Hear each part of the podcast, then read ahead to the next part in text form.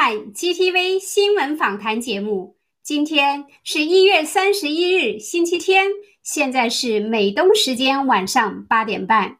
我是主持人 Angelina，我是主持人哈耶。首先，祝福所有收看我们节目的朋友们新春快乐，虎年大吉。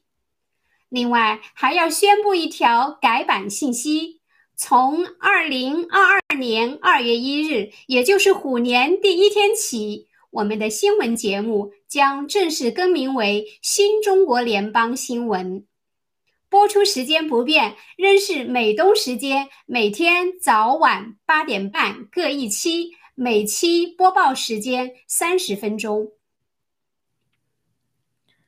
让我们先来了解洗币交易的相关资讯。截至播报时间，洗币的价格为五十一点零二九，价格上升零点六二个百分点。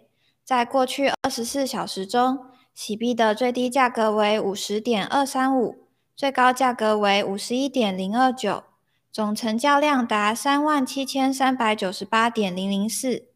更多资讯，请关注喜马拉雅交易所的即时资料更新。接下来是今天的新闻播报。今天新闻的主要内容有：新中国联邦永远成为第三方的监督者；爆料革命推动全世界反对疫苗强制令；共产党在达沃斯继续勾兑。奥委会运动委员会主席确诊，已在北京隔离。澳洲官方资料显示，百分之八十中共病毒死亡者完全接种疫苗。强力多个新春节目出现甜蜜蜜。中共人造毒血办冬奥。日媒指出国际奥委会跟中共是一丘之貉。年度回顾关键字：河南水灾、中共邪教组织、中共病毒、早期治疗药、青蒿素。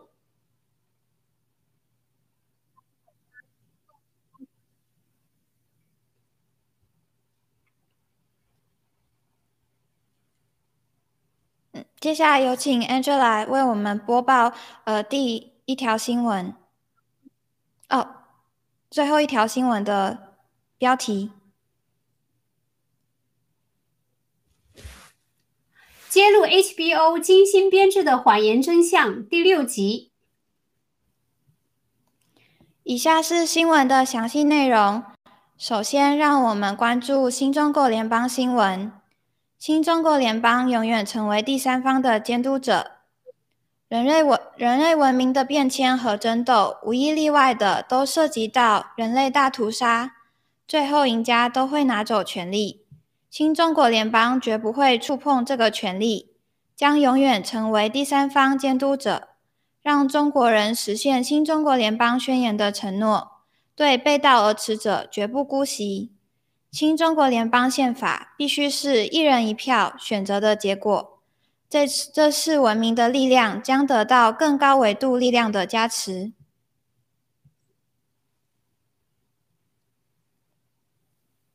最重要的另外一条，人类历史上，罗马时期、玛雅时期、中国的春秋时期，是包括是任何，包括非洲当年的非洲大公国、大王国。所有人类的文明变迁当中，所有人类的争斗当中，没有一次不死人、不以伤伤害人，没有一次不涉及到大屠杀。更重要的，最后的赢家都是拿走权力的，只有我们绝对不会碰这个权力的。新中国联邦人为何任何人，新中国联邦想回去什么执政啊、职权呢？你就记住，你一定不能打入新中国联邦。我们永远成为第三方的监督者，让中国人实现新中国联邦。郝海东先生、叶兆英女士的宣言，我们大家共同的宣言：谁不按这个走，咱就把谁给干掉啊，就把它推翻它。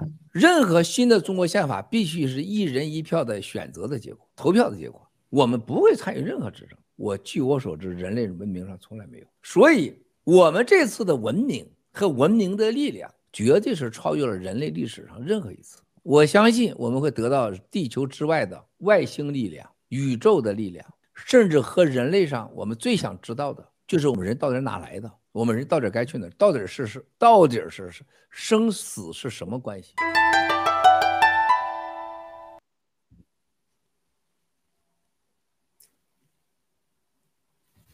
爆料革命推动全世界反疫苗强制令。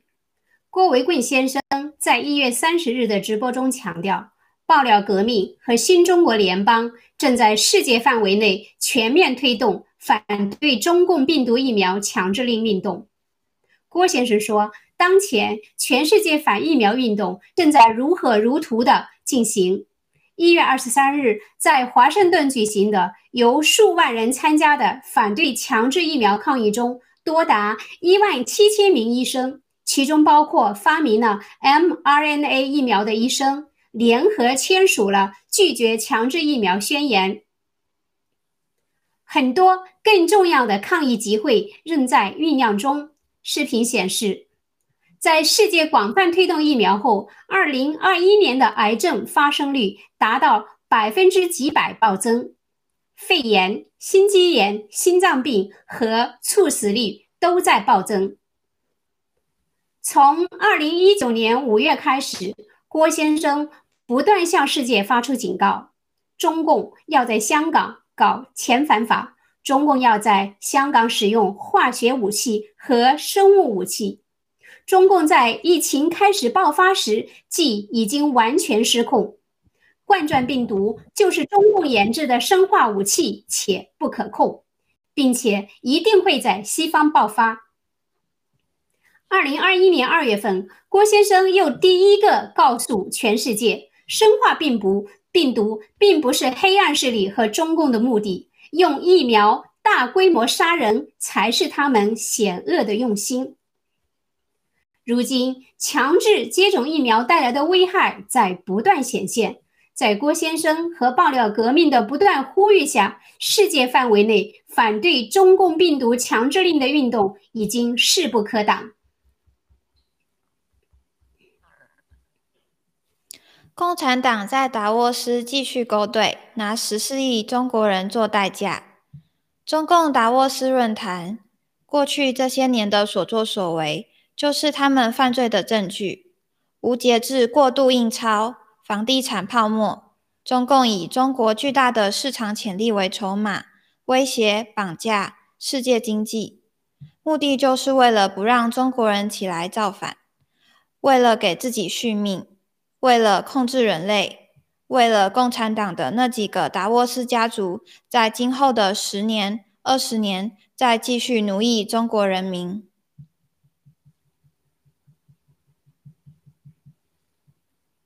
当今天再看达沃斯论坛，刚才战友整的特别好。过去这些年数，过去这些年就是他是犯罪的证据。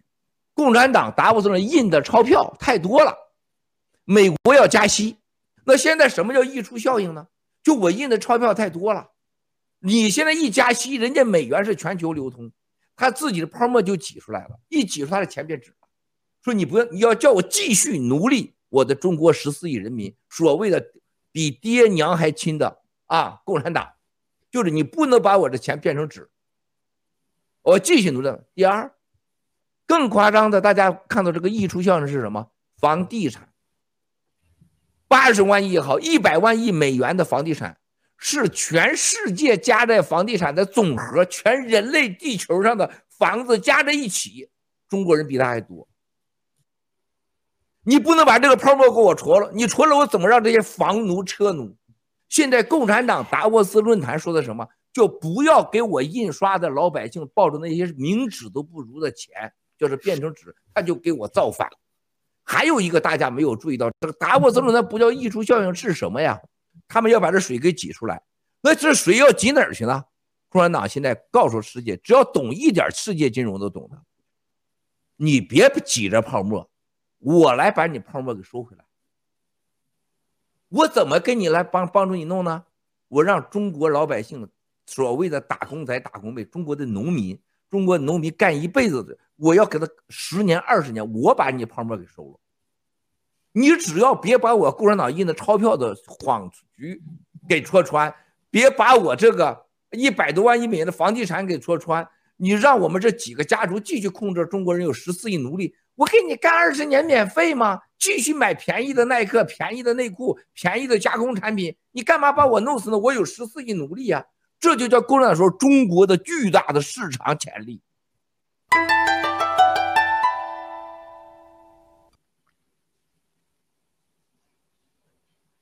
奥委会运动委员会主席确诊，已在北京隔离。一月三十一日，中共冬奥会组委会通报称，在冬奥会入境人员中，又有二十三人在前一天的中共病毒检测呈阳性，其中包括奥委会运动委员会主席埃马·泰尔霍。他在社交媒体上表示，自己正在北京接受隔离。据报道。中共冬奥委组委会三十日通报的二十三名冬奥染疫人员中，有十三人是运动员或代表团运动员成员。此外，还有十一名前几天已经入境的冬奥相关人员被检测出病毒阳性。据悉，冬奥会对所有入境人入境的外国运动员实行的闭环管理，即。北京本地人不与入境运动员产生物理接触。此封闭式管理要求每天接受核酸检测，一旦发现阳性，就会被送到隔离酒店。目前，此闭环内已经检测出三十六例阳性患者。北京市政府已经将近六万小区的居民实行了隔离管控。但每天确诊的中共病毒阳性患者依然持续上升，不断创新纪录。而泰尔霍在北京染疫并被隔离，也引发了国国际广泛的关注。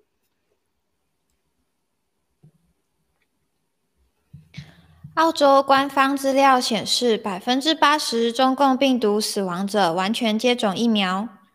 据一月三十日外媒报道。澳大利亚新南威尔士州的中共病毒住院率和死亡人数正在急剧上升。官方资料显示，这是疫苗接种导致了这一现象。在去年十一月二十六日至今年一月八日期间，新州的中共病毒确诊病例增加了十倍，打破疫情爆发两年来最高的纪录。最新资料显示。每十个住院病例中就有九个病例，每十个死亡病例中就有八个是三针或者完全接种疫苗人群。接种疫苗人群占中共病毒感染病例的百分之九十九。分析人士指出，事实证明，完全接种中共病毒疫苗的人群主导的大流行病才刚刚开始。以下是几则和中共国有关的新闻：墙内多个庆春节节目出现甜蜜蜜。一月三十一日，盖特平台上多个战友爆出墙内春晚出现了邓丽君的甜蜜蜜。首先是重庆卫视的二零二二年春娱春晚上，陈建斌、蒋蒋勤勤夫妇演唱了甜蜜蜜。之后更有。中共中央电视台四台为为春晚造势的节目背景曲采用了《甜蜜蜜》这首歌，而郭文贵先生在一月下旬的两次直播中透露，将在冬奥前后开始“甜蜜蜜”灭共运动，让中共老杂毛们寻找在哪里的恐惧，同时给全球华人一个甜蜜蜜的春节。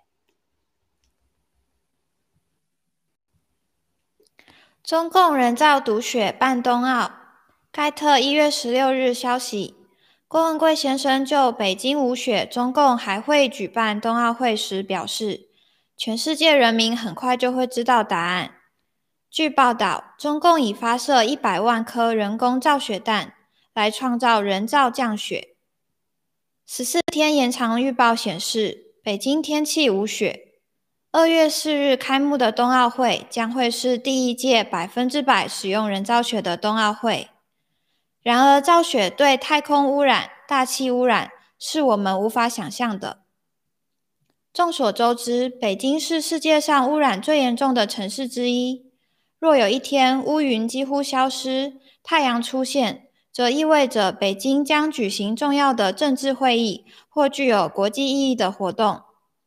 而为了达到这个目的，中共就使用人工方式来影响天气。最常用的是造雪箭。这项技术使用的主要化学物质是碘化银。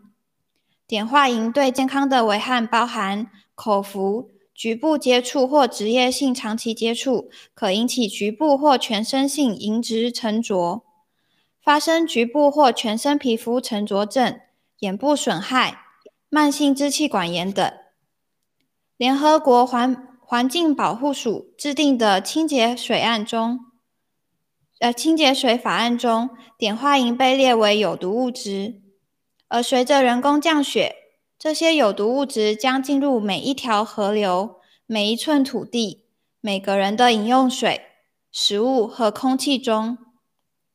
这就是中共为了所谓的“有雪”的冬奥会。将要对中国人民犯下的又一滔天大罪。日美只吃国际奥委会跟中共是一丘之貉。当地时间一月二十八日，日媒以彭帅日事件为切入点，分析了国际奥委会在北京冬奥会中的不作为，并指出国际奥委会跟中共是一丘之貉。媒体从三个方面分析了国际奥委会的不作为。首先，彭帅被中共高官张高张高丽性侵事件，既侵害人权，又是对妇女的性暴力。然而，以巴赫为首的国际奥委会屡次为中共洗地。其次，本次冬奥会最终候选城市只剩北京和刚爆发骚乱的哈萨克斯坦阿拉木图。让选项几乎全部偏向了北京。最后，多位日本专家指出，中共人工降雪破坏环境，国际奥委国际奥委会本该因此而终止北京冬奥会。但在这件事情上，他也默不作声。节目嘉宾最后总结道：近年来，国际奥委会以人权和环境作为两大招牌。而他现在的表现说明，这两大招牌只是噱头。而国际奥委会跟中共一样，自认为的要要领导所有运所有运动员，所以自己绝对正确，出了错也不会承认。接下来，让我们继续和各位分享二零二一年的几个关键字。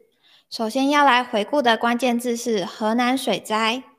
河南古称天地之中，郑州中原佛手所在之地。二零二一年七月，这里遭遇了中共所谓的千年一遇的洪水灾害。在中共低效落后的政府管理措施下，为了面子工程而大兴土木的城市基础建设，每逢灾难必失灵。中共每次都把水灾归咎于天灾，而造成这次水灾的真正原因。正是上游的水库毫无预警的提前泄洪，藏在这场人祸的背后，是一场中共政治斗争导致的阴谋。无论是在灌满水的地铁车厢中垂死挣扎的同胞们，还是那些被洪水困在京广北路隧道中的路人们，这场人为的灾难再次给中国这片土地带来了千千万万的冤魂。在那短短的十几天中，河南共有一百五十个市县受灾，我们所看到的仅仅是冰山一角。这一切罪恶的始作俑者便是中国共产党。中共不灭，天理不容。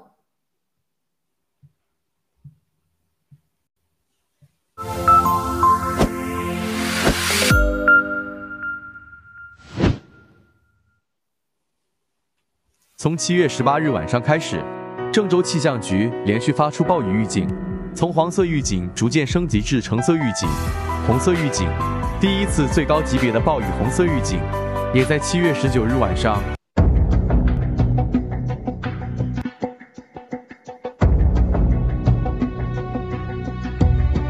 号线有列车被困隧道内，水漫车厢。网上随后传出多个地铁站内遍地死伤的视频，但当地官方宣称被困乘客已被安全疏散。七月二十日，网上传出多段视频显示，郑州暴雨导致多个地铁站积水倒灌，水更蔓延至车厢，淹没座椅，几百人被困。视频显示，车厢内积水已经淹没至乘客胸部，只有肩部以上露在水面上。乘客们正在焦急地用手机在网上发送信息求救，有女乘客救援。随后，网上又传出多个视频，显示郑州有地铁站内摆放多具遗体，其中一个视频显示地铁站地板上至少有四具尸体，还有一人在被抢救。视频中有女生焦急地求救，并提到这是在五号线被困列车附近的沙口路站。京广路隧道在二十二号凌晨就捞出了超过百人。京广路下穿隧道，你看成啥了？现在抽水都抽不及，里头车全部都闷进去了。车里头都有司机呀，都有人呐，都是一家一家的呀。你说这咋弄啊？你说说，看到没有？从隧道里边抬出来的人。中国的社群媒体上流传多则影片，河南郑州市京广隧道灾情惨烈，有民众称至少七八百辆车被淹没。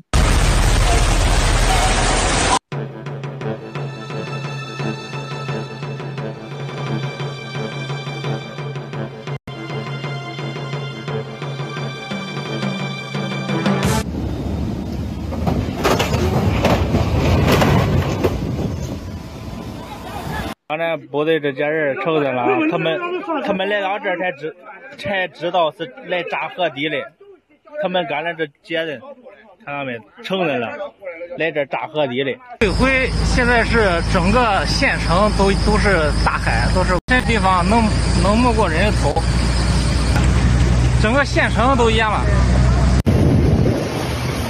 越低，你看都这俩这两所房子都看不见的。据当地民众描述，河南鹤壁市浚县几乎所有村镇相继被洪水淹没，老百姓哭诉无门。小河镇居民透露，当地有两大水库持续往渭河泄洪，小河镇所有村庄都已淹没，镇区也不保了，八成居民已经逃离。邻近的村镇同样受灾严重，连县城都开始进水了。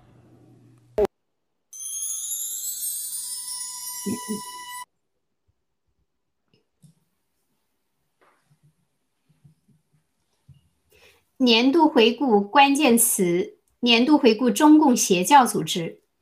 郭文贵先生大直播中谈到了中共实为邪教组织的七大特征：第一，教主崇拜，中共善于造神，其往往将独裁统治统治者塑造塑造成人们的精神领袖；第二，精神控制。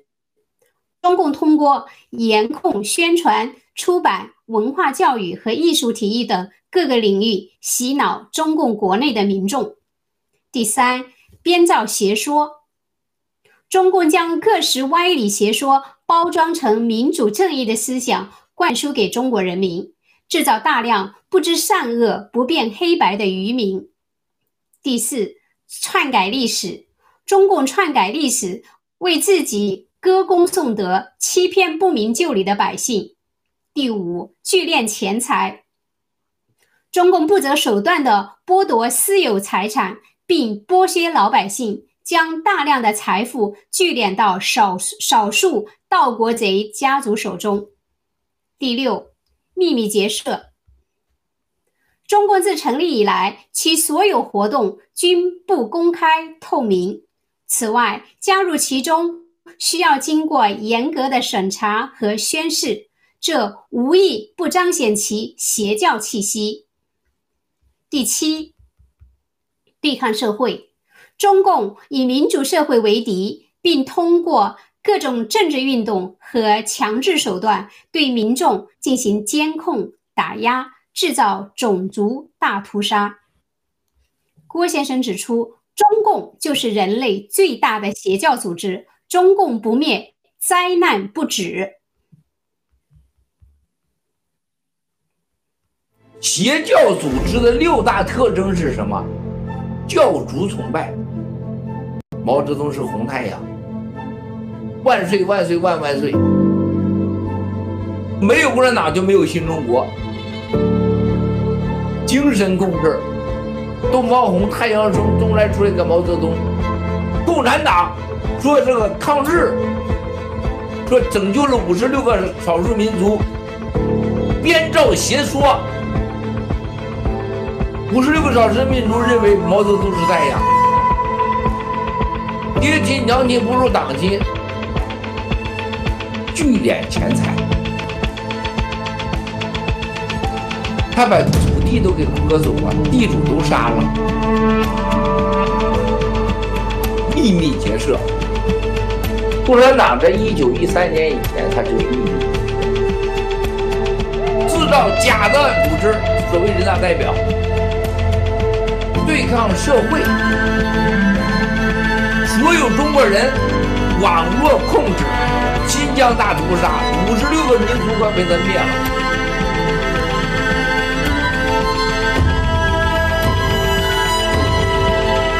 这六条邪教组织今天对照哪个不是共产党啊？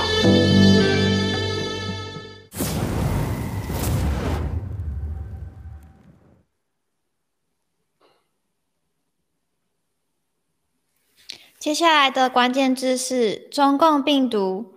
郭文贵先生早在二零一九年曾多次向世界预警，中共政府近年来一直在研究用于维稳的准化学武器，并且将使用某种生物武器对付香港民众。直至二零二零年一月初，中共国内武汉市出现多例不明原因的肺炎患者。随后，经郭先生反复爆料。中共政府被迫承认，此次冠状病毒肺炎疫情存在人传人传人现象。武汉随即进入封城状态，而在紧急国门闭闭门的时候，中共通过境外航班将这个被称为中共病毒的肺炎输送至全世界。另一方面，中共透过与其勾兑的 WHO 和 NIH。阻挠全球对中共病毒的溯源工作，并持续向全球继续放毒。目前，中共病毒在全球已经造成了三亿多人感染，数百万人死亡。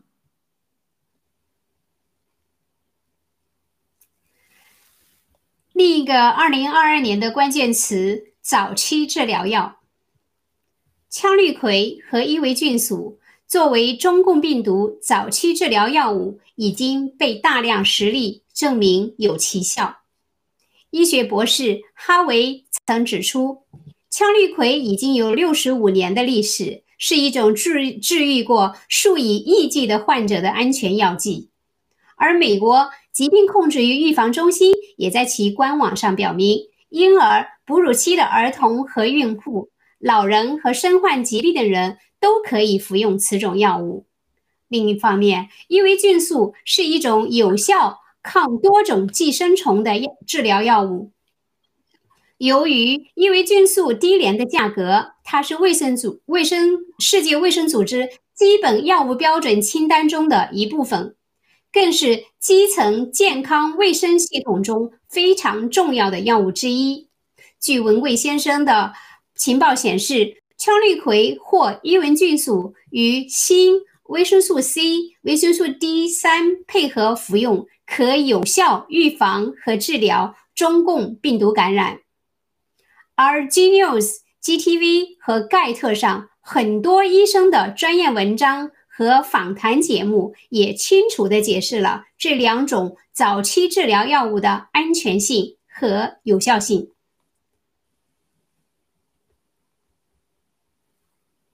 好的，让我们来看下一个关键词：青蒿素。二零一五年，中国科学家屠呦呦女士因创制了新型抗疟疾药青蒿素和双氢青蒿素，荣获诺贝尔医学奖。青蒿素以及其衍生物一直被认为是现今最有效的抗疟疾药。屠呦呦曾说：“青蒿素的发现是中国传统医学给人类的一份礼物。青蒿素及其衍生药物已经被很多临床应用证实，对于治疗糖尿病、高血压等慢性病以及癌症都有极其疗效。新中国联邦是最早向世界宣告青蒿素是治疗中共病毒的关键药物之一，同时也是防止中共病毒疫苗副作用的特效药物。除了青蒿素外，伊维菌素、阿奇霉素、土霉素、地塞米松等对治疗中共病毒都有非常好的临床效果。目前，许多国家的政府和主流媒体仍在压制青蒿素等药物的资讯，因此，广泛传播青蒿素的作用对消灭中共病毒大流行、控制疫苗灾难有举足轻重的意义。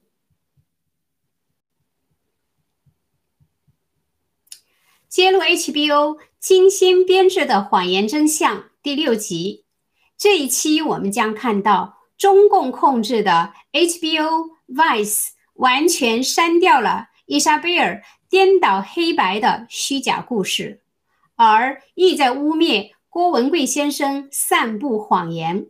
以下内容我们将以真相打脸中共走狗伊莎贝尔杨。Last episode, we explained why the hundreds of millions of Chinese little guys, Lao Baixing, regard Miles as a hero and why they follow the whistleblower movement. In this episode, we will focus on the second component in Isabel's fictional cult story, heretical ideas or conspiracy theories. Part 2 The Truth. Let's first take a look at how Isabel asked a question based on a false premise. In your live streams, you created and promoted a number of completely unproven um, stories. For example, COVID 19 being deliberately created in the Chinese lab, the vaccines uh, being employed by the Chinese government to poison the world, and the Chinese government's plans to exterminate the white population, US elections being rigged. Why is it you're spreading false stories? Let's hear this question again. Why is it you're spreading false stories? Isabel, a trained journalist, hid her accusation behind her false premise that Miles had disseminated lies. Here is some useful information. Despite numerous threats from the CCP, in October 2017, Miles warned the world at the US National Press Club that the darkness was coming and the CCP kleptocrats would soon unleash its monstrous plan to destroy the US to become the number one superpower in the world. If the world leader had paid close attention to Miles's whistleblowing back then, the world would have been in a better place today. In early 2020, the whistleblower movement was the first to alert the public that the virus was transmitted from human to human. On the contrary, the CCP lied to the world that there was no human to human transmission and everything was under control. After the whistleblower movement released the truth, the CCP was forced to change its story, admitting human to human transmission. Dr. Peter Navarro, later in his book In Trump Time, mentioned the intel shared by Miles Guo in January 2020 that the COVID 19 virus was most likely to be a CCP's bioattack aiming at ending the Hong Kong protest and derailing the re election of President Trump. This crucial tip helped solidify the January 29th travel ban announced by the Trump administration in the US. On GTV and G News, whistleblowers from the movement were the first in the world to share that hydroxychloroquine was useful for COVID prevention and urge folks to not take the COVID vaccine in 2020. In June 2021, Miles again warned that CCP had planned to strike again with another virus in late summer or early fall of 2021. Now people call this virus the Delta variant. In August 2021, a female scientist residing in China, a Nobel Prize winner named Tu Youyou, managed to get a hold of Miles and told him that artemisinin, a Chinese herb, might be the gift to the world because it could neutralize the virus and detox the vaccine toxins. Miles has previously predicted that people would witness a mass vaccine crisis of bodily harm and death around May 2022, and the mainstream media would unable to continue to cover the truth around the vaccines. Since receiving this life-saving information, the followers of the whistleblower movement have tirelessly spread this information online and offline to help save lives. Sadly, after revealing artemisinin is the antidote, Miles lost a contact with this brave whistleblower, Tu Youyou. We don't know where she is and if she is still alive. We only know that she would be 91 year old on December 29, 2021, if she is still alive. In the Vice interview, Miles told Isabel that from his first-hand experience dealing with the top-ranking CCP officials in the past 30 years, the hatred towards the white people, particularly Americans and British, was prevailing among these officials. In his live streaming, Miles revealed that Dong Hui-chang, an expert in intelligence and international relations at the CCP's Minister of State Security, told him in 2004 that both Christians and Catholics were essentially the CCP's enemies by nature, and the CCP at that time was ready to use bacterial warfare to exterminate those who the CCP hates. If you go to ourworlddata.org, type daily new confirmed COVID-19 cases per million people in the search bar, then select the regions on the left side, you will see this chart. Why are the white population more susceptible to the latest Omicron? By the way, in the fall of 2021, Miles has alerted folks again that the CCP would likely release another virus at the end of 2021. Unfortunately, this again became a reality we know as the Omicron outbreak. On December 24, 2021, Miles reviewed another heart-sinking intel that the advisors close to Xi Jinping advised Xi to release a very deadly virus post-Olympic Games. We pray that our proven track records of highly accurate intel will compel the governments of the free world to take counteractive measures against the CCP to save lives.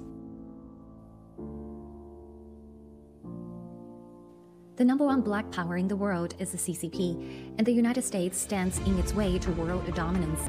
The CCP's 3F plan against the United States, reviewed by Miles in 2017, stands for foment weakness, foment chaos, and foment destruction.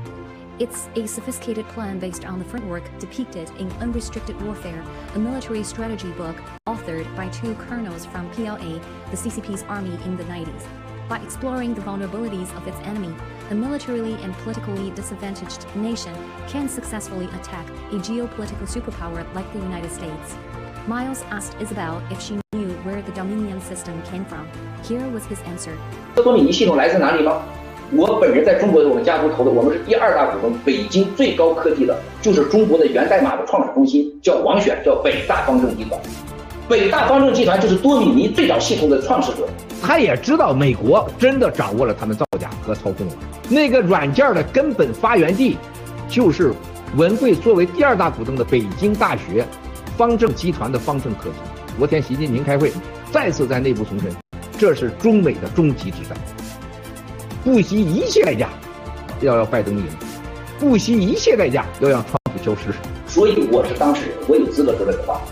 我所有讲的话都是我亲身经历的，来自于中国最高层、军方和中国的安全部门。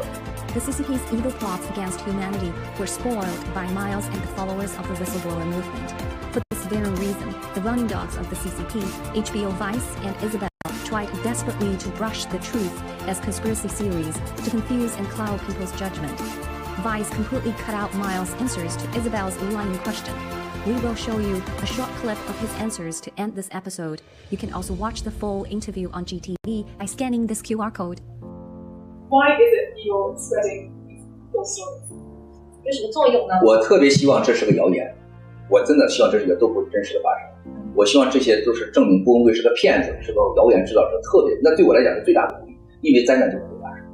我希望所有的说这些事情都会成为谣言是最好的，但很不幸的事情，就像四年前你们采访我的时候一样，我所有说的话你们认为是谣言的都发生，比你想象的还严重很多倍。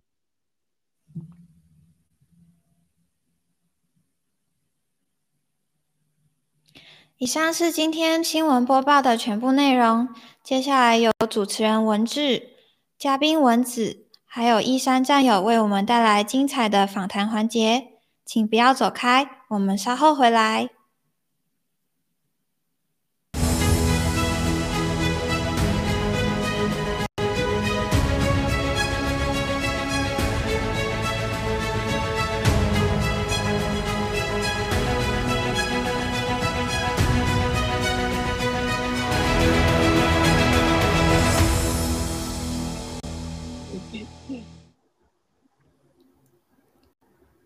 Hello，全球亲爱的新中国联邦的战友们，大家好，我是主持人文志，欢迎大家收看今天的这个新闻访谈节目。首先，因为正值春节嘛，我就在这里先这个拜个早年，呃，拜个年了，然后恭喜呃，恭贺大家这个新春快乐，福满安康。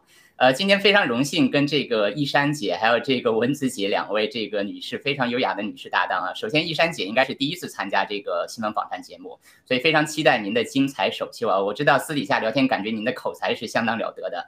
然后文子姐就更不用说了，咱们上次搭档感觉非常愉快，您的专业性还有这个口才都让我印象很深刻，所以期待您再次的这个发力。好的，那麻烦这个一山姐和文子姐分别给各位战友打个招呼吧，谢谢。嗯，好。全宇宙的战友们，啊，屏幕前的各位观众们、听众们，大家好！今天正好赶上中国的新年年三十儿，在这儿呢，我就给大家拜个年，祝大家新年快乐，身体健康，全家安呃。呃，幸呃叫什么平安的度过咱们这个呃这个疫情的这个比较黑暗的一年，但是我相信呢，随着咱们呃甜蜜蜜哈，咱们唱着这个歌，再唱着这灭共的歌，我想咱们一定都会甜蜜蜜的能够度过这一年。我也非常高兴今天跟我们的两位前辈在这一起呃 talk talk，完了都是大家关心的话题。好，现在请文子了。嗯，好的，依山呃。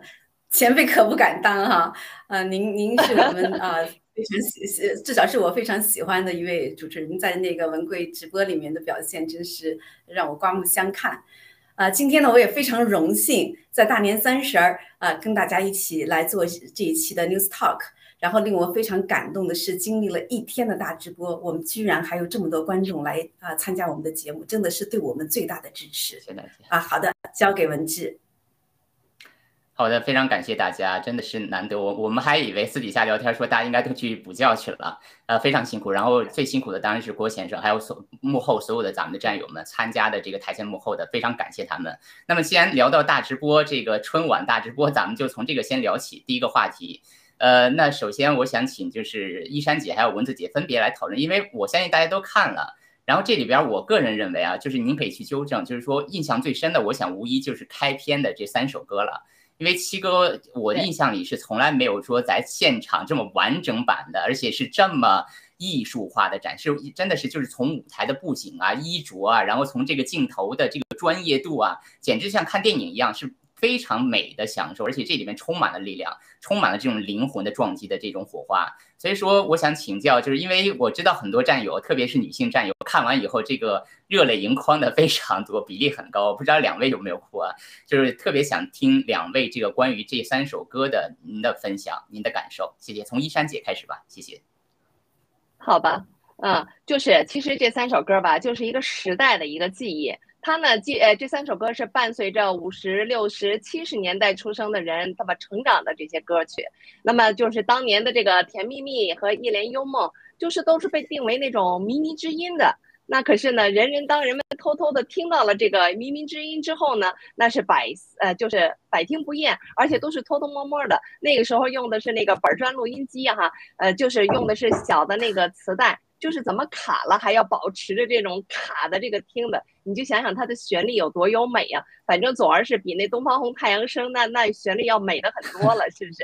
那而且再加上当时我们又都很年轻哈，那么一下子呢就被这歌曲的旋律就像那个吸铁石一下，立马就把你给吸住了。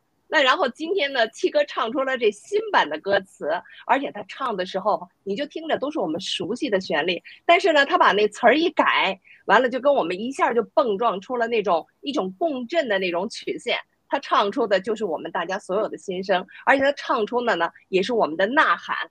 那这就是说的这个以歌灭共，不光是前面那几首歌，尤其是这种更熟悉的这个歌来来改词了以后，那真的是。就是这种灭共的号角哈，而且他是在用歌在告诉着世界，为什么共产党他执政了七十年了，还有这么多的秘密在里头哈。那么我们新中国联邦人都是跟着这个郭先生，就是要去打破那千年的那个牢笼的我们的这些中华儿女。而且当我们在听到那，尤其是那塞北的雪，你就听那哈飘飘洒洒、漫天遍野的那白雪呀，现在就真的成了咱北京为了举办那奥运下的那雪，就都是冰渣子的雪。那你说七哥用的是同样的词儿，但是呢，他唱出的是。我爱你灭共的雪，这灭共的雪就是那塞北的雪，那就是那就是让你听的，就是那个满血的那种灭共的那个那个满血就复活了，而且就是感觉就就是一颗颗的子弹，这就是那个子弹的威力。我想所有这些熟悉这些歌的人，当他听到那个七哥的这种一唱出来那种就是让我们有种共鸣的声音的时候，很多人都会流泪，尤其是这么又是旋那个就是都是当年我们非常非常熟悉的曲子。那所以就说今年的这个新年的歌曲哈，真的是不同于以往，我们真的是感受到了那种新年的快乐，而且特别感受到那种一家子大团圆的这种那个。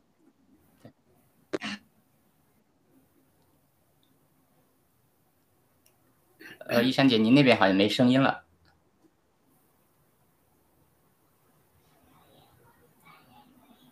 呃，那我们请这个文字姐分享一下吧。一珊姐，你那边好像声音有些问题啊，谢谢。嗯，好的。呃，正听得尽兴呢，我没想到一珊姐的这个口才这么棒哈。这样的话呢，真的是就那个画面感特别强啊。其实今天呢，我是。呃，在这个一边上上班的状态，一边啊就听那个七哥的歌，然后呢，当时是一只耳机戴着，然后我平时我还是个蛮认真的人，啊，就是在这个工作时间的话，一般不开小差，但今天的话真的是没忍住，然后就拿着那个耳机哈，然后好几次失态，真的是好几次失态，呃，我觉得好像人生中这也是第一次，我没有想到这个七哥在现场的这个表现力会这么强。主要是这种互动，然后我们今天也听到很多这个战友在互动的时候说到了他们的心声，我看到很多人都泪目啊，这个，哎呀，不能不能再讲了，这件事我就我就讲这么多。好的，文职还给你。好，非常感谢。呃，我完全认同，而且完全感同身受啊！因为说实话，我觉得七哥真是太不容易了。有的时候我们就想，七哥就像一个战神一样嘛。我们经常以前说一人战一国，实际上我们后来都明白，感觉其实不是七哥是完美的。七哥的英语就不好，对吗？但是七哥，然后唱歌就更不行了。但是七哥其实以一个普通，在他这些不好的方面，却给我们做了一个最好的示范，对吗？其实我们每个普通人都可以变得更强。也许在某一方面，我们甚至有机会超过七哥。那么七哥有这样的努力，我们更得得努力，对吗？七哥已经走到人生的巅峰了，可以说是在人全人类里边没有比他。站得更高的了，可能是啊，我不知道那个高度。但是反过来说，我们还有什么理由不去努力呢？对吧？所以我个人认为，就是这首歌本身还是一方面，另外一方面更重要的就是说，七哥开始唱这个真现场版之后，老杂毛们肯定肝颤了。为啥呢？以后七哥每次大直播都可以来首新歌呀！大家想想，这个是什么概念？以后中国的这个中文的这个歌估估计全部被禁掉了，那是多么美妙的一个画面！好，我们敬请期待了。好的，那么我们聊完了这个这个喜庆的话题呢，就请导播来转到这个第一个新闻。谢谢。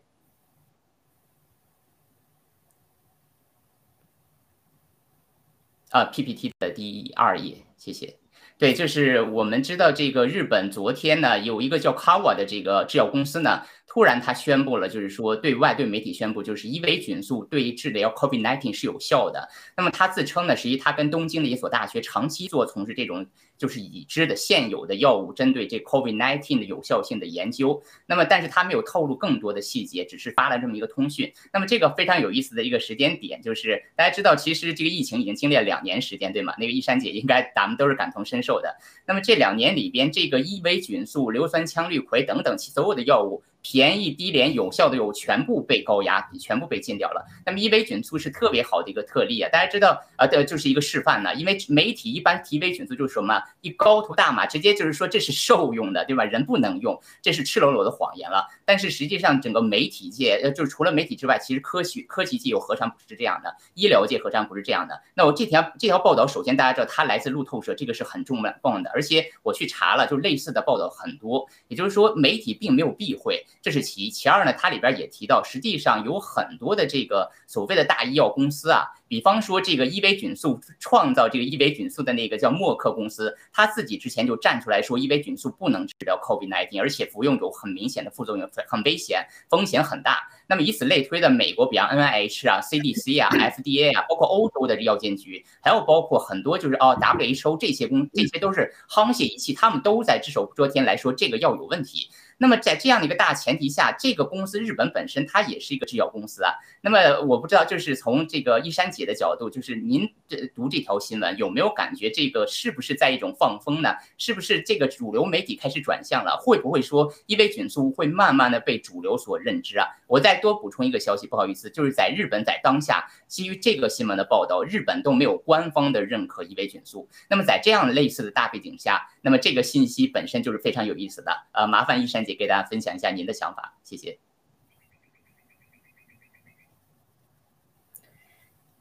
啊，您的声音好像还是有问题。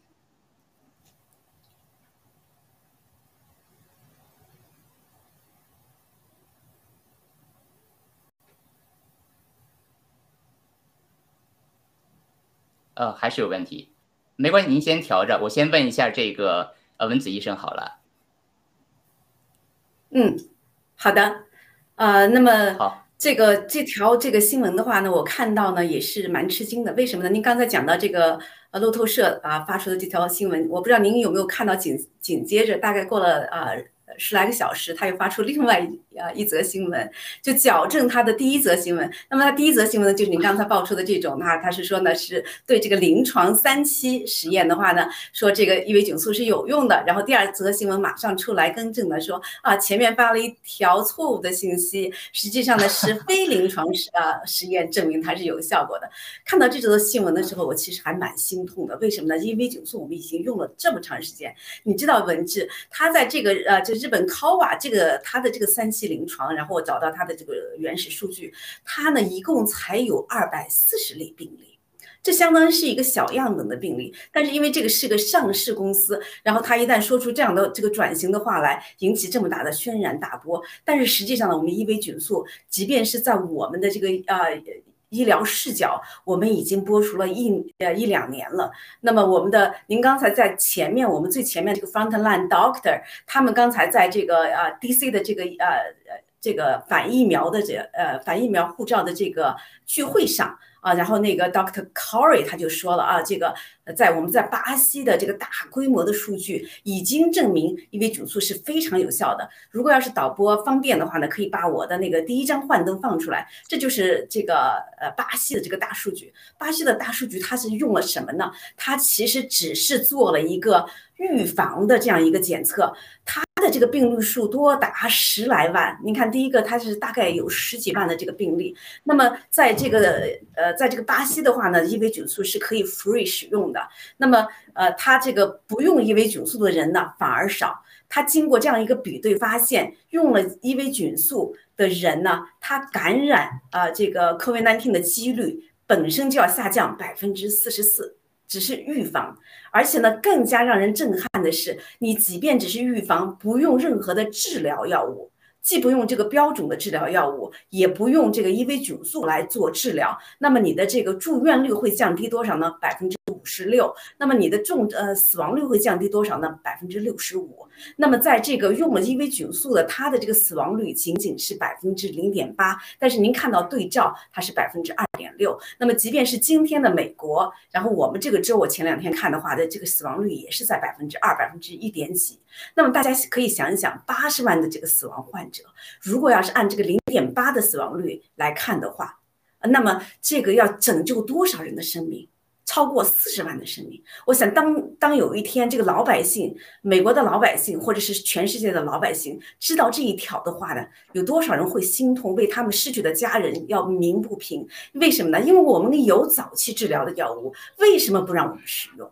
那么仅仅是这些药物。啊，就是这些啊，紧急使用的这些默克的这些乱七八糟的药物，这些疫苗，不，且不说疫苗的这个副作用，那么只是逝去的这些生命，鲜活的生命将会有呃造成多少罪恶呀？文志，好的，还给你。好，非常感谢您这个分享的数据实在是太震撼了。那就像您刚才说的，一月二十六，哦，可以了，感谢您回来。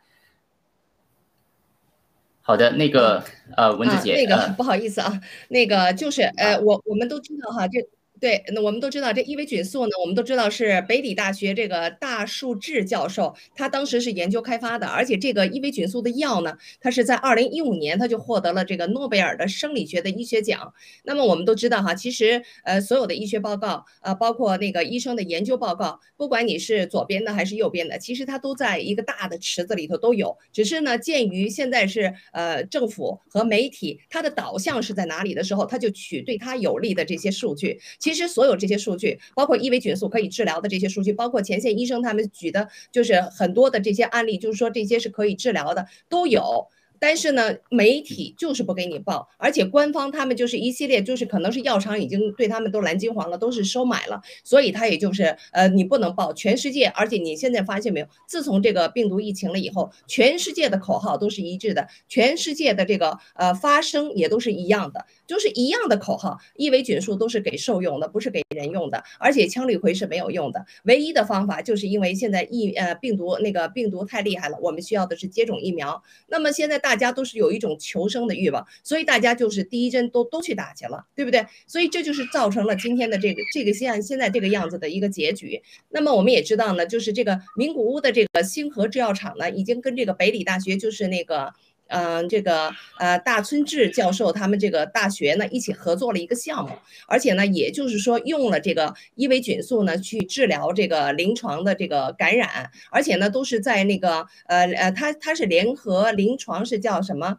呃，它是非临床呃研究性的实验，就是而且它是用的这种实验呢，来证明了这个伊维菌素是可以对这个新冠病毒感染是可以治疗的，不论你是德尔塔还是你是奥密克戎，它都是有相同的这个抗病毒的效果。而且现在主要的就是伊维菌素呢，就是用在那个非洲，它是治抗疟的。所以当你跟人家说这个药是有用的，还包括那个呃那个啊硫酸羟氯喹，那么人家告诉你说一查。现在所有人不都是相信数据吗？然后都是在网上去查吗？那么官方现在给你看的只是他想让你看的这部分。那么你他们能查到的数据就是这是受用的，这不是人用的，都是治疟疾的。那么这个奥密克戎呢？这个包括所有的病毒跟这个疟疾是没有关系的，因为人家不知道这个是人家大多数还都相信是来自于自然的，所以大家就不认为这是跟疟疾有关系的。所以呢，你在一开始的时候就是造成了很多的，就是当你去跟人家宣传这是有用的时候，就造成了。很多的对抗，因为大家那个时候还是处于相信政府。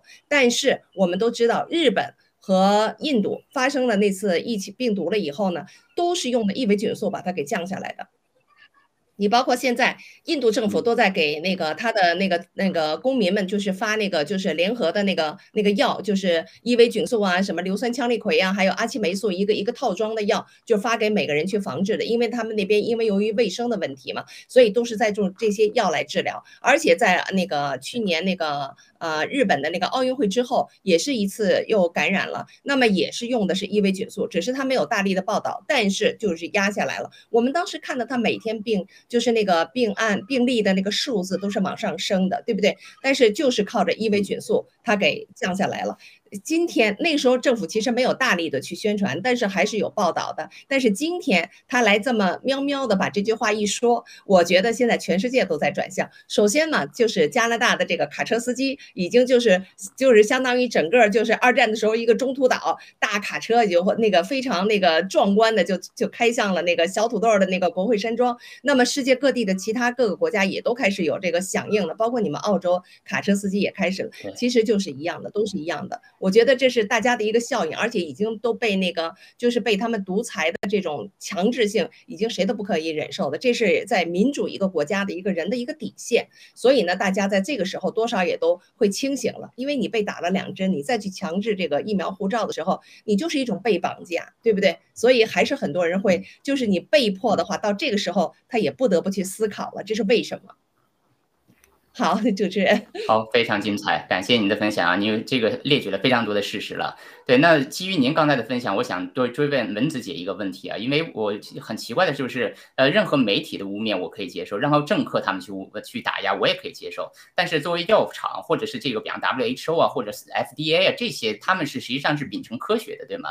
那么就是从伊维菌素这个，首先它是呃诺贝尔得奖的，对吗？而且是很证明有效的，并且副作用是非常有限的，对吗？它也加入了这个 WHO 的是非常有，就是怎么叫 essential 的这种 list 里边，也就是说它的那个就是副作用是非常明确的。那么这些药房、药厂。大药商等等这些这个组织，那么当他得到这个数据，说这个，比方说您刚才说那些数据，还有这个一山姐介绍的，包括这个刚才说一月二十五号，其实那个华盛顿的时候，其实列举了其中有一个，就是说他们是在美国的一个在线的医药咨咨询公司，呃，在这么一个咨询的这样的一个慈善机构，他们是帮别人开药方用来治 COVID-19 的，他们用的是呃马卡洛医生的这样的一个治疗方案，其中就包括这个伊维菌素，也有硫酸羟氯喹，那么他们的治疗效果是十五万美国国民得了 COVID-19 以后治愈率达到。百分之九十九点九九，所以是非常高效的。我就想问这个文子医生啊，这里边到底是怎样的一个潜规则？就是说，他们当面对这样有效、高效的这样的一个治愈率，明显就是从数据，我们别说医疗了，就从这个统计学角度都是有效的这样的一个情况的时候，他们怎么可以忽略这件事，而不去尝试？就像您说的，现在这个报道只是两百多个这个这个。而且不是这个临床实验，这是他们是怎么可以做到这样的程度？其他的大药厂更加直接忽略掉了，就是这样是符合正常的一个逻辑，不是就是他们这样的一个就是呃行规嘛？还是说他们就是一个完全的霸权，完全是耍流氓一样的一个操作？麻烦您给大家稍微普科普一下，谢谢。科普一下，好的，谢谢文志。嗯。啊，首先我先纠正啊，移山一下哈，这个伊维菌素呢，它不是呃抗疟药啊。我们其实在中国的时候呢，它主要是治疗这个原滴虫，然后在北美和非洲其他国家的话呢，只要主要是治疗这个头虱哈，它和疟疾没有关系。呃，但是呢，它的副作用的确是像文志那样说的，几乎没有什么副作用，因为基本上呃就是包括是在去年五月份就发布了一个伊维菌素的副作用的调研，它的确是对各种的这种。呃，从呃不同年龄的哈，除了十五公斤以下的，或者是对孕妇呢，她不建议使用；和对这个哺乳期的妇女，她不建议使用，因为在这个乳汁中呢，会发现这个呃。这个药物的这个浓度哈，这是这样的，但是的确是非常安全的。刚才文志问的这个问题太好了，但是我想呢，它其实已经是超越了一个医啊医学和科学的范围。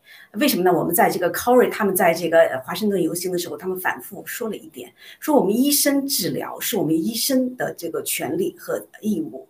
那么我们在这个。呃，考医生执照的时候，他有一个题目哈，他经常就会问到说你要给啊病人讲什么？最关键的，我当时非常震撼的是，你要告诉病人什么是可以治疗的，我现在要给你的治疗方案是什么？还有呢，我要告诉病人有没有替代方案？最后，我还要告诉病人你有不选择治疗的权利。这是三个三大权利，但是在这个在今天的这个 COVID-19 治疗的时候，这些权利都没有了。为什么呢？这个当你说这个 FDA 和 CDC 的时候，大家要知道，他们不是医生，他们是官员。那么到官员能够指导医生去做这些事的时候呢，就已经背离了医生的这个所有的呃该做的这个立场。所以呢，我想这个真的不是一个医疗问题。那么再说回大药厂，像这个伊维菌素的话，呃，非常啊这个。呃，可以这样说哈，因为伊伊维菌素，第一是它的这个专利已经到期了，再一个呢，默克在当年可能还是有点良心的，他很早呢就把他的这个专利呢就捐出去了。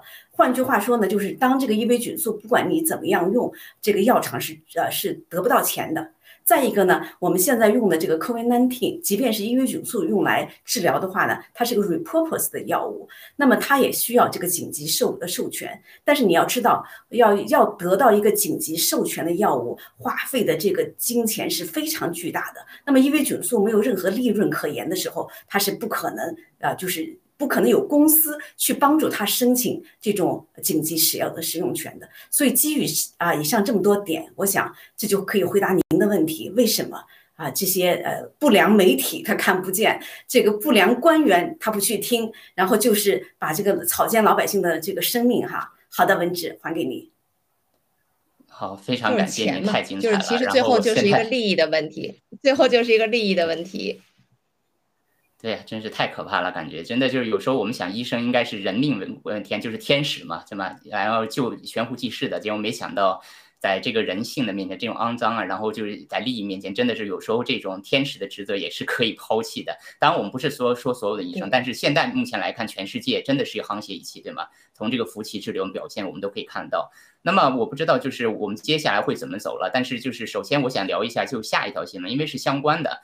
因为我们知道伊维菌素，就按您刚才二位的分享呢，我觉得就是路还很长。那一方面就是，如果真的信他的，就是人民，就像依山姐说的，我相信很多人真的在觉醒的时候，他自主的。虽然说医生不给我这个选择，就像文子姐说的，但是我其实可以尝试去主动性的去查找资料，最终我甚至可以为自己做主。比方我个人就是听了这个文子姐像你们做的这种医疗组的这个建议嘛，就现在就建议改服这个伊维菌素做预防，我现在就改了，那完全是我个人的决定，我没有听任何的这个所谓的真的要医生开处方才去做这个事儿，我相信类似的情况会越来越多了。但是同时另一方面呢，呃，文子姐，我想先请教您了，就是呃，麻烦导播放到下一页，谢谢。就是包括刚才默克这个公司啊，其实我们就是以默克公司为由头了，然后现在默克公司实际上也研发了另外一种所谓的呃替代药物，专门就是不是用来所谓的疫苗预防了，而是真正可以治疗 COVID-19。这样的一种药物，那么现在市面上大概有四种啊，其中最这个好像最受欢迎的是这个 Pfizer 公司的开发的一个，大家知道还有一个瑞德西北公司的，还有一个是 SK SJK 公司，好像是啊，这上面画了这些，包括这个默克公司的。那其中呃多说一句，就是这默克公司开发的，基于这个数据，就是我给大家高亮出来的，它好像是这个据就帮助这个降低。住院率只降到只能帮助百分之三十，就和无效差不太多了。所以说，就是在这个这个文章本身，这个新闻本身其实就是数落他，就说你这个效率太低了，其实是个讽刺嘛。因为它本身以前帮帮助人类有这样的一个这个伊维菌素，但另一方面，它在抛掉伊维菌素，然后用呃开发新的药物，但是效果很有限。然后再多补充一个背景呢，就是即便只有百分之三十的有效率，实际上美国公司国家用纳税人的钱已经在他们这个公司这个药物上投了二十二亿美金，在这个 Pfizer 公司。投了五十六亿，所以可以看到这里边真的就是钱，可能真的是老大。就像您说的，默克公司再推伊维菌素，对它没有任何意义了，对吗？那么我就想多说一句，就是既然因为一方面疫苗在全世界有越来越破产的可能，另外一方面大家自然而然所有人都会想，那有没有替代方案？就像您说的，有没有治疗药物？那么伊维菌素一方面是真的很难这么快就推广开来的话，那么这四种药物大家自然全部的主流媒体可能关注在这儿。那么就想请您给大家揭秘一下，就是说从现在已知的数据啊，这信息来看，这四种药物是否有可能，比方说起到类似于伊维菌素的这样效用，甚至帮助终结大中大流行，有没有这种可能性？还是说伊维菌素就是未来唯一的答案？好，麻烦您分享一下，谢谢。嗯，好的啊，谢谢文志讲的非常清楚哈，把这几个药的来龙去脉你其实已经讲的差不多了。但是如果要是你还记得，当这个默克推出这个他的第一个药的时候，Monovena 的时候，那我不知道你还记不记得他们是怎么吹嘘的哈？当时啊推出来说啊是神药，当时呢是说会降低重症率或死亡率达到百分之五十，当时是这样讲的。但是到今天的话，他终于理解到，他终于明白啊，说只有百分之三十。为什么只有百分之三十？他现在报出来呢？因为他。们又爆出来另外一个神药，就是辉瑞公司的这个 Paxil，呃，Paxilod。那么这两个药呢，现在就是您刚才讲到，一个一一个药已经花费了二十二亿，另外一个药花了五十六亿。那么现在的话呢，市场上最吹捧的就是啊 Maxwell。那么这个药是是是个什么药呢？我们先看，就第一个您刚讲的默克的这个药，它呢是一个核苷酸的类似物。那么呢，核苷酸的类似物它起的什么作用呢？就是当你这个 RNA，我们知道这个病毒是 RNA 嘛，它复制的时候，它加进去它的这个粮食。那么把这个核呃这个核苷核呃酸呢，它加进去的时候，它是一个。就是有缺陷的这么一个有变异的这样一个。呃，这个核酸啊，然后呢，呃呵呵，谢谢哈，核酸，然后进去了以后呢，它就掺到这个呃 RNA 里面去。那么，但是在酶在下下一步识别的时候，它就会觉得哦，它这是不是个真的这个核酸，不是个真的食物，那么它就会停下来。那么它的巨大的副作用是什么呢？就会造成这个 RNA 和 DNA 的突变。那么这是我们我们知道这个是非常厉害的，那会引起各种的这个癌变哈。呃，这是第一个。那么第二个的话，就是现在我们推的这个。呃，这个辉瑞的这个 Paxlovid。那么 Paxlovid 的话，它是两个药的这个联用。如果要是我们之前的观众要是熟悉的话，其实我们在之前已经讲过，这个药是两个药的这个联用品哈。一个药呢是默克的一个老药，默克的老药原来是想来想来治疗这个丙肝，但是非常不幸的是呢，他当时丙肝出了一个现在还在使用的一个更加神的药，那么他就没有利润可赚了，他就立刻把这个药收回了，从市场上撤回了，然后做稍作这个改变，就到了这个我们现在的这个神药了。那么这个神药的另外一一个成分呢，就是利托那韦。利托那韦的话，我们战友如果熟悉的话，它是治疗艾滋呃艾滋病的。那么一开始推出来治疗艾滋病的话呢，发现它的这个副作用太大了，简直是没法使用。但是它有点什么好处呢？它就是可以消耗这个肝酶，那么让其他的这个同等成分的药物它的这个水平含量增加。那么在这个药里，在这个呃今天这个药里面呢，它起相同的作用。那么你就可以想见，这个药就是这个 Paxlovid，它会有多大的副作用？肝毒性、肾毒性、恶心、呕吐，各种的这个毒性，那么又又加上它的这个昂贵的这个药药价，哈，真的是不知道 该怎么样用。那么说到另外两个药就更加可笑了，这个瑞德西韦当时是在这个呃中共呃刚开始发武汉病毒刚开始的时候，他就已经拿过去了。但是我记得这前一段时间中共的这个治疗。指南上面，他就已经把这个瑞德西韦已经明确的说几乎没作用哈，这是中共说的第一句实话，几乎没作用。那么现在呢，瑞德西韦呢，它已经是呃认为呢也是最大的这个效用呢，也就是达到百分之三十而已。那么它现在排名，刚才这这四个药排名的话，那第一位排名呢就是现在我们还不知道效果的这个 Paxlovid，就是它的这个吹的神乎呃其神的。那么到底有没有效果呢？我们啊且这个拭目以看，因为需要时间嘛。第二个药呢，它就排的这个 GSK 的这个啊 s o l d r v i m a p 这是一个。抗体哈啊，这个单抗，那么单抗的话呢，它就是排在第二位，但实际上呢，和瑞德西韦的作用呢说差不多。那么 这样比较下来的话呢，就是因为现在这个 Paxlovid 它是说减少重症率高达百分之九十，但是如果你要是看它的这个这个药厂的这个三期临床实验，你会看到它把很多的这个并发症排除了。你我们我们知道现在就是真正的死亡的病例，它有百分之七十五都是有各种并发症，而且是三种以上的并发症。但是在这个药物它的这个临床实验三期实验的时候，它把所有的可能的这种并发症，它都给它去掉。所以它的这个实验是在轻症和呃这个呃和这个中症的这个患者使用，而且它特别强调了没打疫苗的人，你最好来用这个药。呃，而且要早期使用哈，所以我觉得真的就是一个呃这个偷钱的工具。好的，交给文志。好，非常感谢你这个分享太精彩了，我觉得已经说的非常清楚了。这些药就是所谓的神药，实际上都是忽悠人的，就是再挣一波钱，但实际上想要靠他们来终结，实际上可能灾难反而大大于它的药性。所以说，希望所有能听到的，就是先，咱别说最后是不是主流媒体和这个官方会认可伊伊伊维菌素之类的药物，但是我们自己要传播真相，希望大家都能得救。那么最后，我想就是在这条新闻基础上呢，呃，就就是请教一下一山姐，因为我们知道昨天大直播其实最重磅的，我听到的。一个爆料呢，七个就是说，咱们的英雄科学家在欧洲的一个军用实验室，实际上在做实验。他在做什么呢？就是呃，伊维菌素，呃，应该是青蒿素，可能部分含有伊维菌素的一个混合的鸡尾酒。对青蒿素，然后因为它是鸡尾酒疗法，它里面还有其他的药物混合的，然后据说效果巨好，但是可能还是在这个实验阶段。那么我想请您就是说对这个药咱们开开脑洞，因为现在还在实验嘛，咱也不用负责任，所以您开开脑洞，对于这个整个疫苗副作用，包括疫情的结束，会有起到什么样的一个作用？谢谢。啊，麻烦您简短一下，因为我们刚才看的话题，谢谢。嗯。对，因为你就看的这个，现在我们看的这些神药哈，那个就所有的这个疫苗都不管用了。你说这新出的这些又是他们出的那神药，能有多少作用呢？我觉得还是跟大家说，不要再去做这种实验品了哈。那么我们都知道，那个青蒿素呢，它是本身就是也是呃，屠呦呦已经拿了那个嗯呃叫什么？得了那个得获获奖了吧？就是跟那个伊维菌素一样，都是获得的诺贝尔奖。那么这个东西是一定是非常有用的，而且我们也知道它有很多的衍生品都是治癌症的。所以我觉得呢，就是说，既然我们的这个那个科学家呢是在。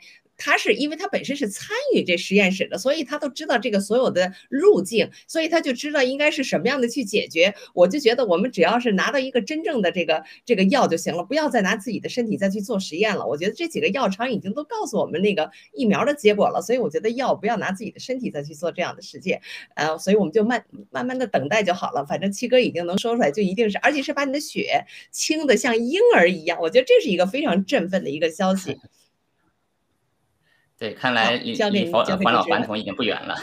好，非常感谢你。对对对。那麻烦这个我们进入下一档这个下一个话题，因为这个药基本上我们可以看到，好像似乎有一条缝了，有点希望了。但另一方面呢，实际上我们看到疫苗副作用，呃，不能叫显性啊，呃，实际上但是这个数据本身已经触目惊心了。呃，这个首先我想请这个文子医生过来分享一下，就是呃，麻烦导播放到这个，对，非常感谢。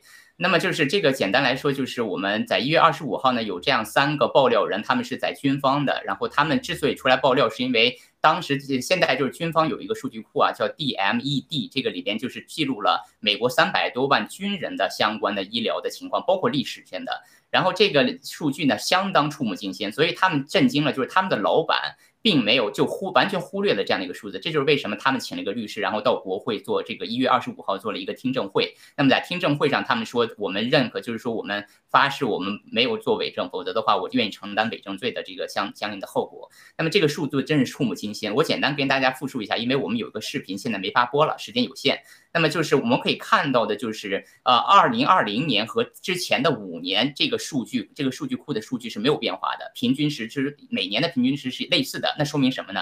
二零二零年实际上已经有这个 COVID-19 肆虐的情况，也就是说 COVID-19 的肆虐并没有造成这个数据库的显性的变化，但是到二零二一年到十一月，截止到十一月的这个十一个月的数字却变化惊人。那我简单举几个例子，因为这个都是英文的嘛。那比方说这个流产率竟然那个就是二零二一年比二零二零年和之前这个五年都高出了三百三倍，也就是百分之三百的增长。那么死就是这个癌症率百分之三百，然后这个神经相关的疾病百分之十十倍，百分之一千，还有包括心肌梗塞是百分之二百七，然后这个心包炎百分之一百七，然后呃心肌炎是百分之二百八。还有就是这个肺肺栓塞是百分之四百六等等的这些数字，大家想想这是什么样的一个概念？呃，我就想就是从哪怕就是从一个就是理工男，然后只只懂一些这个，比方说数据统计之类的，我就看到是觉得这个是不应该任何人可以忽略的一个情况。那么就想请文子姐来给大家分享一下，就是说从医学角度，当您看到这么这些名字我不熟啊，但是我觉得这些医这个病的名字都挺害怕的，我就觉得背后可能都是牵扯性命的攸关的这样的一种病情了，而这个数字的变化又如此的惊人，这个从医学角度能够被忽略吗？这是第一个问题，谢谢。嗯，当然不能忽略啊，文志，你问的这个问题非常好。那么看到这则呃，看着这则这则新闻的时候呢，说实话，我一点都不吃惊，因为我们呃已经爆料了太长时间了。那么这则呃这个数据库呢，它之所以特殊，它是是美国的这个国防部的这个医学方面的这个数据库，普通的人是上不去的。我我也是看到这个新闻以后呢，我也试着去登录它的那个网站，它一定是叫 pre author authorization，就是有这个特殊人员的这个特殊的证明，你才可能去登记，否则的话呢，普通人是登记不上去的。那么它是哪些人可以使用呢？就是美国的对这个美国的现役啊军医啊，美国的呃呃军人，或者是一些预备役的这个军人，甚至呢是他们的家属，这些数据都可以在上面。那有一些军方的研究人员，他可以登录这些数据库。但是像我们普通的这个呃老百姓也好，医生也好，他是不可以登录上去的。那么也就是说呢，他这个数据是真实的。呃，那么看到这些数据，刚才讲的，不管他是这个啊心肌缺血也好，还是这个。就是面瘫哈，Bell's palsy，面瘫也好，还是他的这个肺血栓也好，我们已经不，就是我们已经传播了太久了。那么，请这个我们的导播放一下我的那个另外一张幻灯。为什么要放呃要放这张幻灯呢？因为我们可以接触到的是另外一个数据库，叫美国的这个 Virus 啊，这个这个数据库。但是呢，非常可惜的是，这个数据库呢，它是呃，就是可以说是可以啊，就是这个医生可以登录的。但是实际上呢，我们试过很多回，呃。不论是我还是这个长阔高升医生，我们的麦克医生上去以后呢，就是你要登录这个数据库，你要把这个病人的这个这个各种的这个信息登录上去，比登天还难。到最后呢，我是放弃了，然后啊，这个我们的麦克医生也是放弃了，因为太难了。呃，但是在这个里环呢，我只是显示一下这个美国这个 Veris 数据库在二零二零年十二月十四号到二零二一年的一月十一月二十六日，短短的这个一年时间，它有多少副作用的这个报道呢？它没有报道哈，就是说它有多少人登录上去去报告呢？在十二岁到十七岁的孩子里面，就已经有两万三千八百七十一例的这个副作用案例，包括一千四百五十三例严重病例，还有三十一例。三十一例死亡病例，大家要知道，真正的小孩授权疫苗，它是在这个今年的这个呃之后哈后半年的，那么就已经发现有这么多了，有五百六十三个心肌炎、心心包炎，大多数呢都是在这个辉瑞疫苗的接种后，还有一些血液凝固障碍，就是您刚才在前一页的那个，它是有形成血栓的，都会引起引起这个血液凝固障碍，那么。但是在这个数据库里面呢，它最可恶的是什么呢？它就永远是在调查中，它的这个案例你报上去，它它是不会出来的。我不知道大家有没有啊，文志你有没有注意到，就是前一段时间有一个美国女孩子，她是在这个网上不停的发布啊，这个 YouTube。他呢是打完疫苗以后得了严重的这个副作用，包括格林巴列啊这个综合症，就是整个下肢的一个瘫痪，一个体位性的低血压，还有很多这个乱七八糟的其他的这个疾病，它是属于一个比较严重的疾病了。那么他完了以后呢，他就他由他的医生就把他的这个副作用报到这个 Vasa 数据库去。但是不幸的是，时至今日过去了六个月。然后 CDC 的这个数据库里面还是没有显示这个数据，为什么呢？他就反复的去问，每次打电话，后来才发现这这么多的这个这个数据就是报上去的这个是呃 VARS 呃数据库里面，仅仅有五十个工作人员，而且要不停的有这个 nurse，就是有他们的护士再去验证。比如说这个医生他报出来这个这个病人有这样这样的这个症状，要护士去写。然后完了到 CDC 以后呢，CDC 这还有自己的一个护士团体，然后再去做一次验证。那么所以说这么严重的数据在 CDC 现在还是是零。啊，所以可以想见，这些这些数据库都是人掌控的。所幸的是，那个美国那个数据还有还有可信度，还爆出来了。好的，文志交给你。好，非常感谢。因为我们知道 VICE 之前这个大胡子医生写了一个关于病毒真相的这个报道，其啊这个报告啊里边曾经提到，他认为就是其实 VICE 的这个真正报的这个和实际的数据可能差百倍都不止。那经您刚才这个分享，我相信可能不止都百倍了，对吗？是实在是太可怕了。那么我想请这个易易易山姐帮忙在最后这个，因为时间有限嘛，跟大家对这个新闻做一个总结。因为我们知道，其实现在按七哥的情报来说，还没有到真正的显性的疫苗灾难开始的时候，但是这个数字已经如此触目惊心了。那么将来到底会出现一个什么样的情况？您对这个未来的疫苗灾难到底就是从一个我们普通人，因为我们都不是医学专家，您是怎样看待未来的疫疫这个疫苗灾难和给我们战友提一些醒？非常感谢。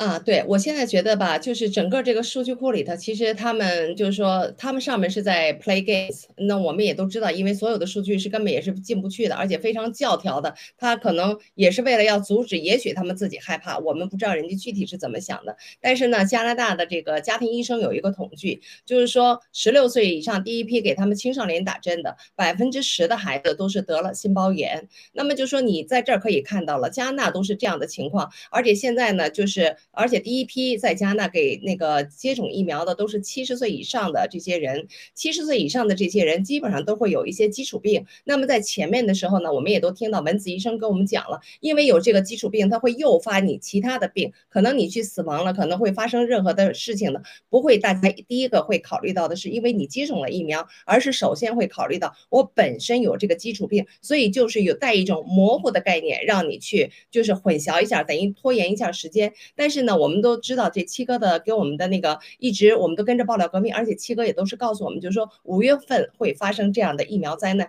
其实从现在已经就开始显现了，很多人因为他的说也是有批号的，至于他什么样的批号，咱们是看不懂，只有医生自己看得懂，对吧？那么呢，每个人呢，呃。打的以后，你接上了哪一种的话，有的人很快就有反应，立马他就是出现了不适；有的人呢是有一个间歇性的，有的人呢可能是要过几个月的，所以它是分开了时间段的。所以我们现在就看到他现在这样的一个数据库，就是刚才文子医生说的那个前面的那个呃部队的那个就是呃部队的那个数据，再加上现在这个呃 virus 的这个这个数据，我们就可以想象接下来以后，当这些呃半年以后都要发作的时候，是一大片人因因为百分之八十就百将加拿大是百分之九十的人就比较就是都接种了至少是呃一针疫苗，那么有呃百分之七十多是接种了两针，所以这个是慢慢的都会倒下，而且首先倒下的可能是老人，还有就是一些小孩儿，因为他们本身小朋友的自身免疫力是非常强的，那么他一接种了以后就破坏了他自身的那种免疫力免疫系统，所以呢这个就是。我们就希望，就说，赶快就是停止下来。所以我们也想呼吁我们所有的战友们，哈，就是。呃，尽量最近就不要出门了，因为随时可能会发生的话，这就会导致一种排华。当他不，当他还没有认清这是一个具体什么由来的时候，就会把一种愤恨就泄到泄到那个华人的身上。因为首先他们知道的是，这个这个病毒是来自于中国的。现在包括出现这样的交通事故，甚至呃，在加拿大也有这样的砸华人的那个呃 restaurant 和一些商店。而且我们华人在这都是做的很基础的一些就是 service 的这种。种工作，所以呢，就是可能会受害，所以我们觉得就是保保护自己，传播真相，然后呢，就是告诉人家，尽量就是告诉人家你们要吃点什么，怎么去预防。但是还有，我相信很多人现在都是慢慢会接受这个问题的，所以我们首先是保护好我们自己，我们才有能力去保护别人，才能去帮助别人。这就是我我我我的理解，嗯。好，文字先生，那那个文字老师，你再给我们也来给我们也来分析分享一下，有什么具体让我们能够更加能够提防的？呃呃，不好意思，可能没有时间了，对不起，我们已经严重超时了。啊，行，没对，今天的节目今天差不多了，我做一个简单总结吧。下一次，下一次意犹未尽，下一次我们继续啊。那个，我觉得首先 VIPS 这个信息确实是非常令人吃惊的，但我觉得纸包不住火嘛，而且有良知的医生总是有的。我相信，而且是绝大部分，只是因为各种因素，他们暂时不敢站出来。我相信勇敢者越来越多的，所以说最终一定会。我们现在看到了疫苗强制令已经逐渐在消退嘛，那么接下来总有一天，这个疫苗的真相也一定会大白于天下。到那个时候，我觉得全世界才开始关注哦，我们已经打了疫苗了怎么办？那那个疫苗的减减。减缓甚至彻根治的这个药物才会慢慢的进入大家的视野，我相信一定是这个过程。所以就像您说的，在这个过程中，所有的战友最重要的是咱们先别打，然后让我们最好更多的人不去打，然后真的平安度过这个劫难。我觉得真的是非常可怕的一件事儿，但也是真的历练所有的战友了。好的，因为时间关系，对不起，实在是没有办法了。然后我就直接结束今天的节目了。然后真的是意犹未尽啊，希真的非常期待二位这个零年历史这个名嘴可以继续在这个舞台放光，非常感谢。那谢谢各位战友的观看，然后大家晚安，呃，午安、晚安、早安，大家再见。感谢屏幕前所有的朋友们，我们下期节目再见。大家早上、中午、晚上好，新年快乐着。